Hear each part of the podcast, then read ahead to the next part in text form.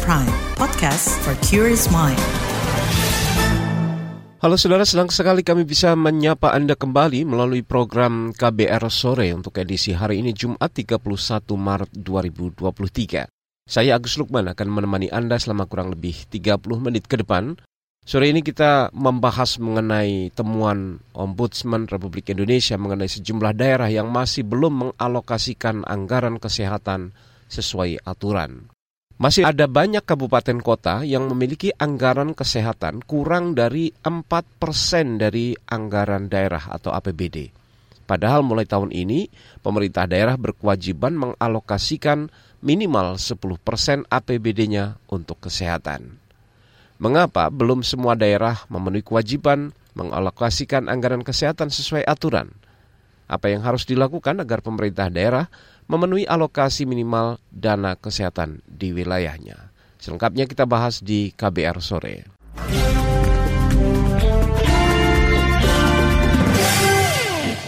Lembaga Ombudsman Republik Indonesia menemukan masih banyak pemerintah daerah tidak memprioritaskan dana kesehatan dalam alokasi anggaran pendapatan dan belanja daerah atau APBD. Fakta ini bertentangan dengan Undang-Undang Kesehatan yang mewajibkan pemerintah daerah mengalokasikan minimal 10% dari APBD untuk anggaran kesehatan.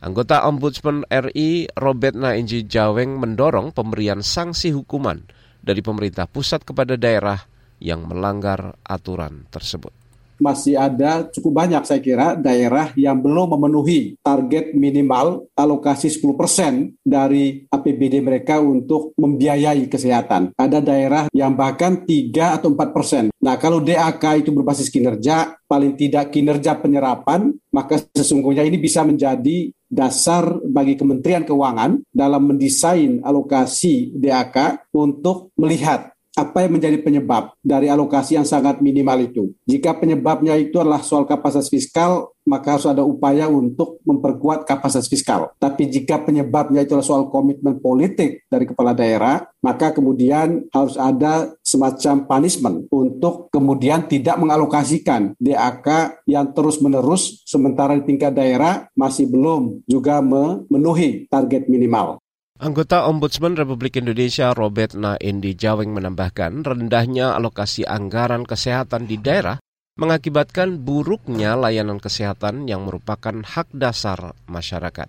Ombudsman RI bahkan menemukan fakta ada pemerintah daerah yang melakukan berbagai cara untuk memenuhi anggaran kesehatannya, mulai dari menggunakan dana bantuan sosial atau bansos hingga menjaring dana pertanggungjawaban sosial perusahaan atau CSR.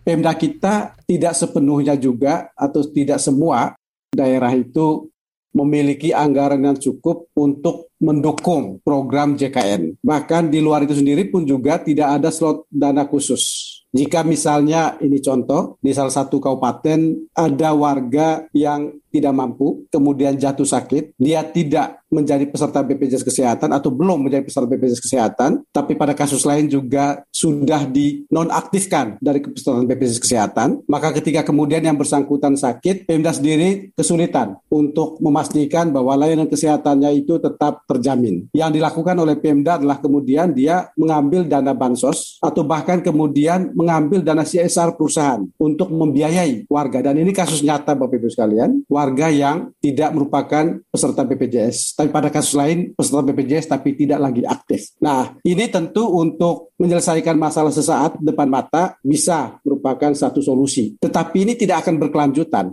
Itu tadi anggota Ombudsman Republik Indonesia Robert Naendi Jaweng.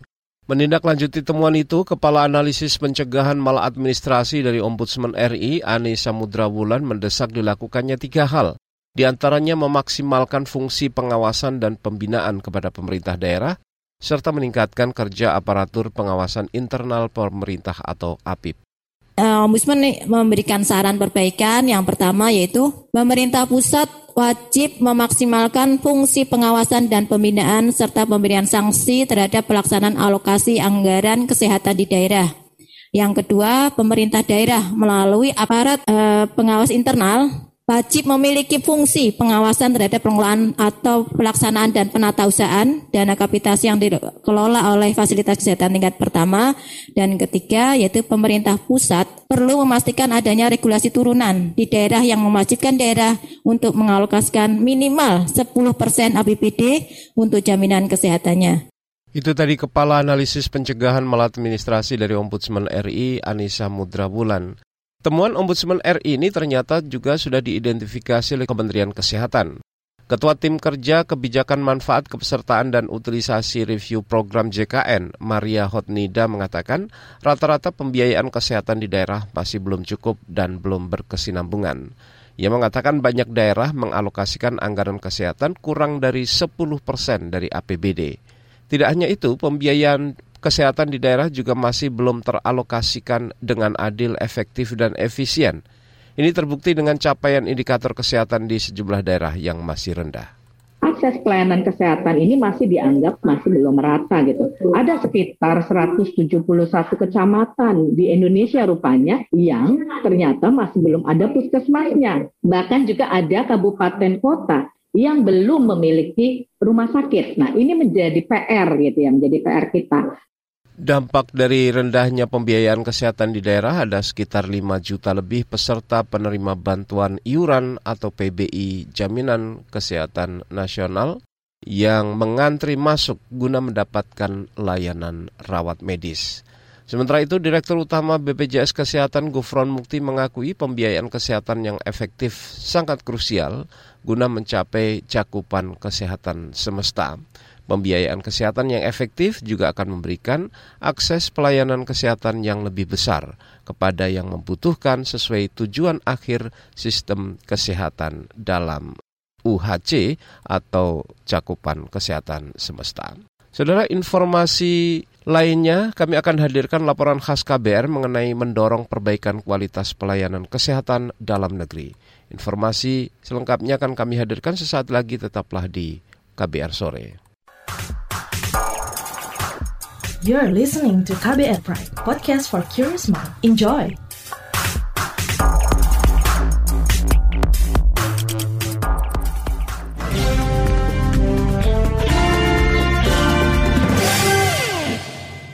Kualitas pelayanan kesehatan di tanah air terus mendapat sorotan. Tidak hanya layanan kepada pasien miskin, banyak juga orang mampu justru memilih berobat ke luar negeri. Bagaimana meningkatkan kualitas pelayanan kesehatan di dalam negeri? Berikut laporan khas KBR disampaikan Eka Juli. Presiden Joko Widodo kesal dengan banyaknya uang masyarakat yang lari ke luar negeri untuk kegiatan berobat. Menurut Jokowi, sekitar 165 triliun devisa hilang karena ada 2 juta warga masih pergi berobat ke luar negeri. Padahal kita memiliki rumah sakit seperti ini kurang lebih satu juta ke Malaysia, kurang lebih 750 ribu ke Singapura, dan sisanya ke Jepang, ke Amerika, ke Jerman, dan lain-lain. Mau kita terus-teruskan. Presiden Jokowi berharap ada perbaikan pada fasilitas dan pelayanan kesehatan di dalam negeri, agar masyarakat tidak perlu ke luar negeri untuk berobat. Tidak hanya perbaikan pelayanan untuk orang mampu, tapi juga untuk masyarakat kelas bawah. Jokowi meminta tidak ada kesenjangan di masyarakat dalam mendapat akses dan pelayanan kesehatan. Menteri Kesehatan Budi Gunadi Sadikin juga menjanjikan akan memperbaiki kualitas dan akses layanan kesehatan di dalam negeri menjadi makin dekat dan makin murah. Namun menurutnya, upaya itu harus dibarengi dengan pemberian kewenangan kepada pemerintah yang lebih besar. Budi Gunadi menyebut karena itu rancangan undang-undang tentang kesehatan menjadi penting untuk mempercepat transformasi kesehatan. Kita tidak mungkin bisa berlari melakukan transformasi ini tanpa adanya wewenang yang diberikan kepada pemerintah sesuai dengan undang-undang dasar tadi. Inilah sebabnya mengapa pemerintah menggunakan dasar tadi untuk memastikan bahwa undang-undang yang akan kita susun bersama-sama dengan DPR harus memenuhi dua hal utama. Menteri Kesehatan Budi Gunadi Sadikin juga mengatakan tujuan utama munculnya rancangan undang-undang kesehatan yang baru adalah untuk mencapai hak masyarakat atas akses dan kualitas layanan kesehatan masyarakat. Sementara itu, kalangan parlemen menyoroti draft rancangan undang-undang kesehatan yang masih perlu diperbaiki, terutama dalam layanan pembiayaan kesehatan. Anggota Badan Legislasi DPR, Lisda Hendra Joni, mengatakan BPJS Kesehatan harus bisa mengcover semua jenis penyakit. Menurut Lisda, masih banyak masyarakat yang tidak mendapatkan fasilitas kesehatan yang baik, terutama dalam penyakit-penyakit yang membutuhkan dana cukup besar. Ia berharap masalah ini bisa diatasi melalui rancangan undang-undang kesehatan. Masih banyak orang-orang sakit yang diharuskan memilih sakit apa karena tidak semuanya ditanggung oleh BPJS seperti itu. Nah, di sini kami usulkan agar semuanya harusnya di cover oleh BPJS ya karena semakin berat penyakit ini semakin memberatkan masyarakat. Nah, ini adalah tanggung jawab negara melalui undang-undang ini ada kesempatan kita untuk memperbaikinya. Pengamat kebijakan publik Trubus Rahadiansa juga mengatakan pemerintah harus bisa memastikan adanya layanan kesehatan dan obat-obatan yang mudah dan murah bagi masyarakat. Ia menilai saat ini Indonesia masih mengalami permasalahan, mulai dari fasilitas layanan kesehatan yang tidak merata hingga sulitnya akses obat-obatan yang berkualitas namun murah. Karena itu diperlukan kebijakan untuk menangani hal tersebut. Pak pemerataan di daerah itu, jadi kan masih banyak daerah-daerah ini, pulau-pulau terluar, daerah perbatasan, daerah apa namanya tertinggal itu hampir hampir minim tentang layanan kesehatan. Nah, kalau di kota itu sampai numpuk-numpuk, Mbak, jarak eh, yang di daerah itu kan harusnya untuk daerah-daerah eh, terpencil itu harusnya terlayani semuanya, Mbak, sama. Jadi kan ada sekarang ini satu kabupaten adanya rumah sakit terus sama ke daerah doang, puskesmas puskesmas juga nggak ada. Eh, satu kecamatannya ada satu puskesmas sering kali seperti itu sehingga masyarakat yang harusnya berobat ke memeriksakan kesehatannya layanan kesehatan di, di puskesmas itu jauh dari tempat tinggalnya, Mbak. Ini oh. masalah pemerataan memang menjadi problem tersendiri gitu. Jadi artinya masih banyak kok masyarakat kita itu tidak terlayani secara kesehatan ya. Pengamat kebijakan publik Trubus Rahadiansah juga mendorong agar rancangan undang-undang kesehatan diperbaiki dan dibahas lebih dalam dengan melibatkan publik, khususnya organisasi profesi kesehatan. Laporan ini disusun Agus Lukman. Saya Eka Juli. Saudara, Kementerian Dalam Negeri mengingatkan daerah yang punya kapasitas fiskal rendah untuk menggunakan anggaran belanja tidak terduga guna memenuhi sarana prasarana kesehatan. Lalu bagaimana mekanismenya? Kami akan hadirkan informasinya sesaat lagi. Tetaplah di KBR Sore. You're listening to KBR Pride, podcast for curious mind. Enjoy!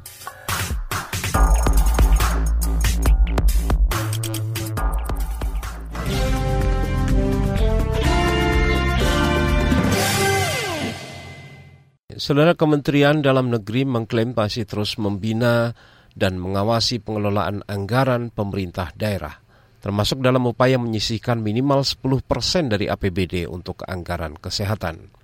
Pemerintah daerah yang mengalokasikan anggaran kurang dari angka minimal dinilai sama dengan melanggar aturan Undang-Undang Kesehatan. Menurut catatan Sekretaris Direktorat Jenderal Bina Keuangan Daerah Horas Maurits Panjaitan, hingga kini ada 10 kabupaten kota yang mengalokasikan APBD-nya kurang dari 10 persen untuk kesehatan. Di antaranya Kabupaten Manokwari Selatan, Kota Gunung Sitoli, Kabupaten Donggala, Kota Baru, Kabupaten Nias Selatan, Kota Ambon, Kabupaten Pulau Taliabu, Kabupaten Nias Barat, Kabupaten Konawe Utara, dan Kabupaten Mahakam Ulu kondisi sekarang masih terdapat beberapa pemda belum menyediakan anggaran kesehatan ini sesuai dengan uh, mandatory spending sebagaimana amanat pasal 171 di mana ada pasal 170 171 Undang-Undang 36 2019 2009 tentang kesehatan bahwa masih ada sebenarnya pemda-pemda yang mengalokasikan di bawah 10%, bahkan ada yang 3,73% yang mengalokasikan anggaran kesehatan. Nanti kita lihat rasio-rasionya ya secara secara singkat mungkin nanti akan kami sampaikan. Kemudian juga masalah kedua adalah memang target cakupan peserta jaminan kesehatan nasional atau JKN itu memang sudah ditetapkan di RPJMN ya. Kalau kami tidak salah itu uh, targetnya adalah 98 persen. Nah, namun ini masih belum tercapai sehingga memang perlu didorong. Sebagaimana juga tadi eh, sudah ada impres ya, impres nomor satu, sehingga ini kita dorong agar bagaimana untuk bisa mengoptimalisasi dalam rangka tentunya meningkatkan cakupan peserta jaminan kesehatan ini.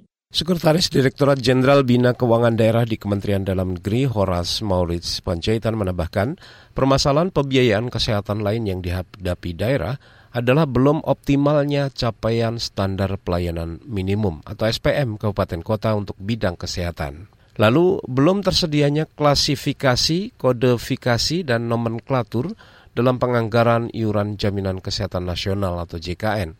Tambah lagi masih banyak tunggakan pembiayaan iuran JKN.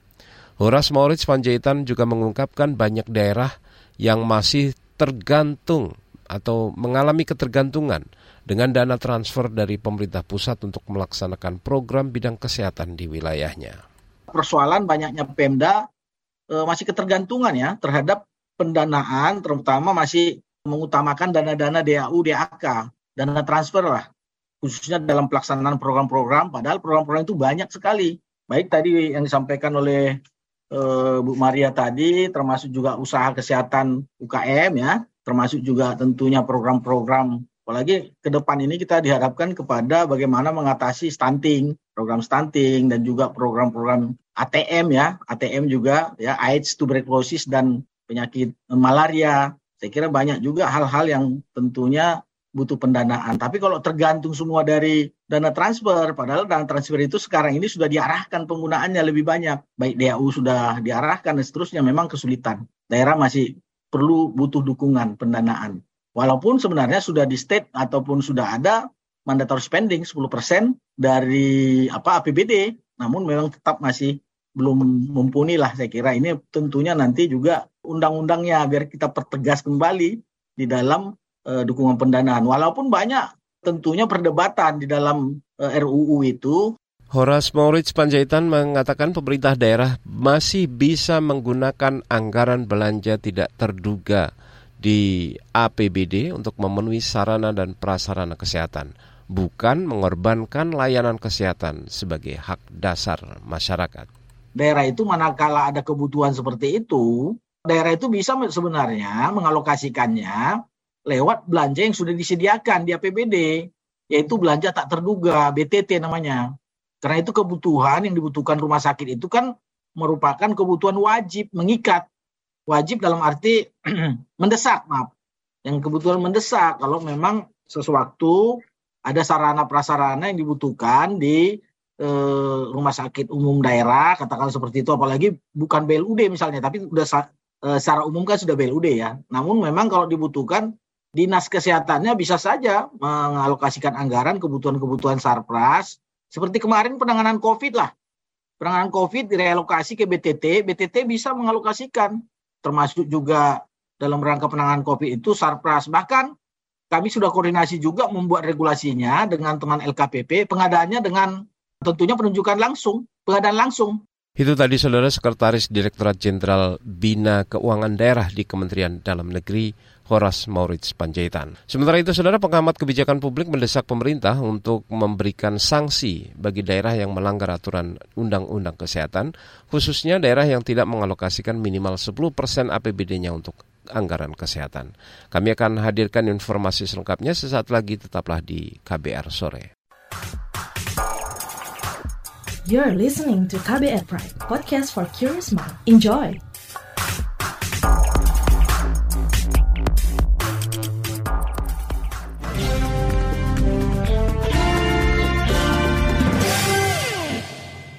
Kita berada di bagian akhir KBR sore. Saudara pengamat kebijakan publik meminta pemerintah tegas memberikan sanksi kepada pemerintah daerah yang tidak menganggarkan 10 persen dari anggaran daerahnya atau APBD-nya untuk anggaran kesehatan.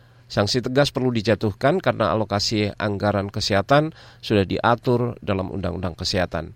Ini disampaikan pengamat kebijakan publik Agus Pambagio merespon temuan dari Lembaga Ombudsman RI soal ada sejumlah pemerintah daerah yang abai atau dinilai AB dengan anggaran kesehatan. Berikut perbincangan jurnalis KBR Astri Septiani dengan pengamat kebijakan publik Agus Pambagio. Uh, banyak daerah yang belum memenuhi target alokasi anggaran uh, untuk kesehatan, Pak. Jadi kalau kemarin ada dari Ombudsman itu uh, menyebut ada beberapa daerah yang alokasinya baru 3 sampai 4 persen gitu, Pak. Oh ya, ya itu Menteri Dalam Negeri harus dan Menteri Keuangan harus menegur. Ya jangan didiamkan. Artinya kalau dia tidak alokasikan, ya tahun depannya tidak diberikan sejauh itu kan. Kan begitu anggaran negara. Nah, jadi kalau kalau ya, ya Kementerian Dalam Negeri karena itu soal daerah, kemudian Kementerian Keuangan. Kalau enggak, Presiden panggil gubernurnya kan gubernur ininya Presiden. Kalau bupati ya gubernurnya manggil kan itu. Uh, berarti uh, tadi ya uh, terkait uh, apa ya uh, untuk peningkatan alokasi anggaran kesehatan di daerah agar sesuai standar yang 10% itu tadi berarti harus turun tangan gitu ya Kementerian Dalam Negeri untuk memberikan sanksi gitu ya. Iya Kementerian Dalam Negeri, Kementerian Kesehatan dan Kementerian Keuangan karena alok kan kalau ada alokasi juga dari dari pusat kan. Nah, kalau dia tidak mengalokasikan itu sesuai dengan peraturan yang ada, dia harus dikurangnya. PAU-nya misalnya. Atau apanya, mekanisme itu harus dilakukan. Cuma kan tidak mudah karena kita urusan partainya begitu besar. Ya kan, kasus korupsi juga besar. Tapi kalau kita ikut aturan, artinya ada koordinasi antara Kementerian Dalam Negeri, Kementerian Kesehatan, dan Kementerian Keuangan karena alokasi dana itu. Kalau kesehatan kan tentu program-program kesehatan kan juga ke daerah. Nah itu juga itu harus harus disinkronkan. Perkara uh, ada penggolongan daerah ke daerah padat, daerah apa itu lain persoalan. Tetapi yang penting uh, apa alokasi itu diawasi penggunaannya. Sekarang ini kan masih ada 171 kecamatan yang nggak ada puskesmas, kemudian tiga kabupaten tanpa rumah sakit gitu. Nah ini apa yang harusnya gitu? Maksudnya uh, jangka pendek yang harus dilakukan agar uh, pemenuhan uh, jaminan kesehatan di daerah juga gitu, Pak. Ya itu tadi kan kita sudah ada BP apa sudah ada BPJS dan sebagainya itu kan harusnya sudah oh, sana. Karena kan ini sedang sekarang sedang dibereskan di RUU-nya, termasuk misalnya eh, sekarang penyakit yang nomor satu kan selain kanker kan jantung.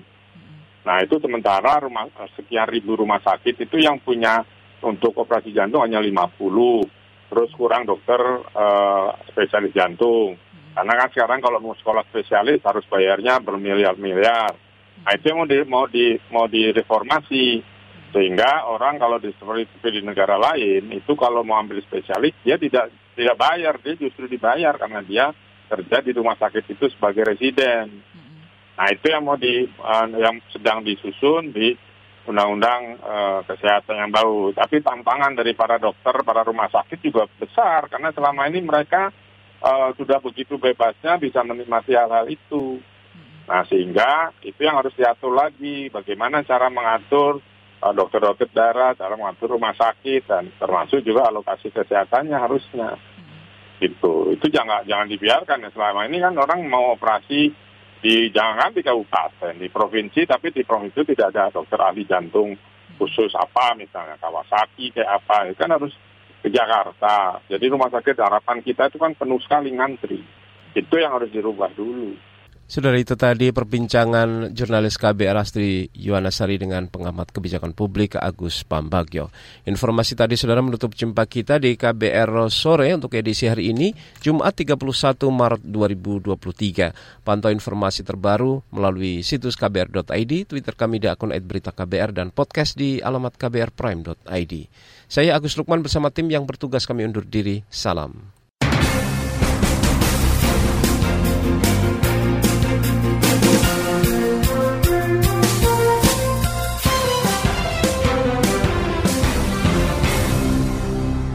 KBR Prime, cara asik mendengar berita.